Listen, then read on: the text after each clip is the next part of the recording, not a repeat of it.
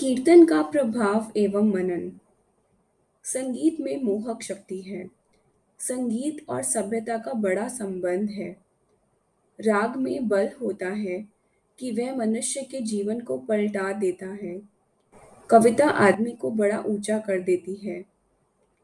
एक बार नारद जी सनत कुमार के पास गए। मार्ग में रत्नाकर डाकू ने उन्हें रोका।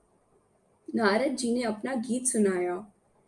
रत्नाकर उनके गीत पर मुग्ध हो गया और उनके कहने पर उसने डाकू का कर्म छोड़ दिया तथा तप करने लग गया।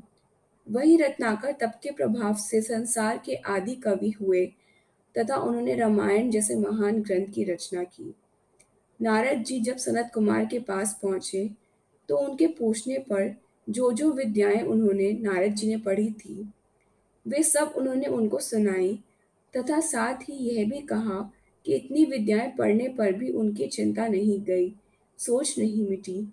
सनत कुमार ने कहा कि उन्होंने केवल शब्दों में ही अर्थ पढ़ा है। उनके वास्तविक अर्थ तत्व को नहीं समझा। एक शब्द की जगह दूसरा शब्द रख देना उसका अर्थ नहीं है। वास्तव में जिस वस्तु की ओर शब्द संकेत करता है, वह उसका अर्थ है। अर्थ और शब्द मिले हुए होते हैं। ये पृथक नहीं होते। यह केवल समझाने के लिए भिन्न भिन्न शब्द होते हैं। अंत में सनत कुमार ने कहा कि सत्य को जानना चाहिए। बहुत सुनना भी अच्छा है क्योंकि सुनते सुनते ही मनन करने का विचार हो जाता है, पर सुनने से करना बहुत अच्छा है।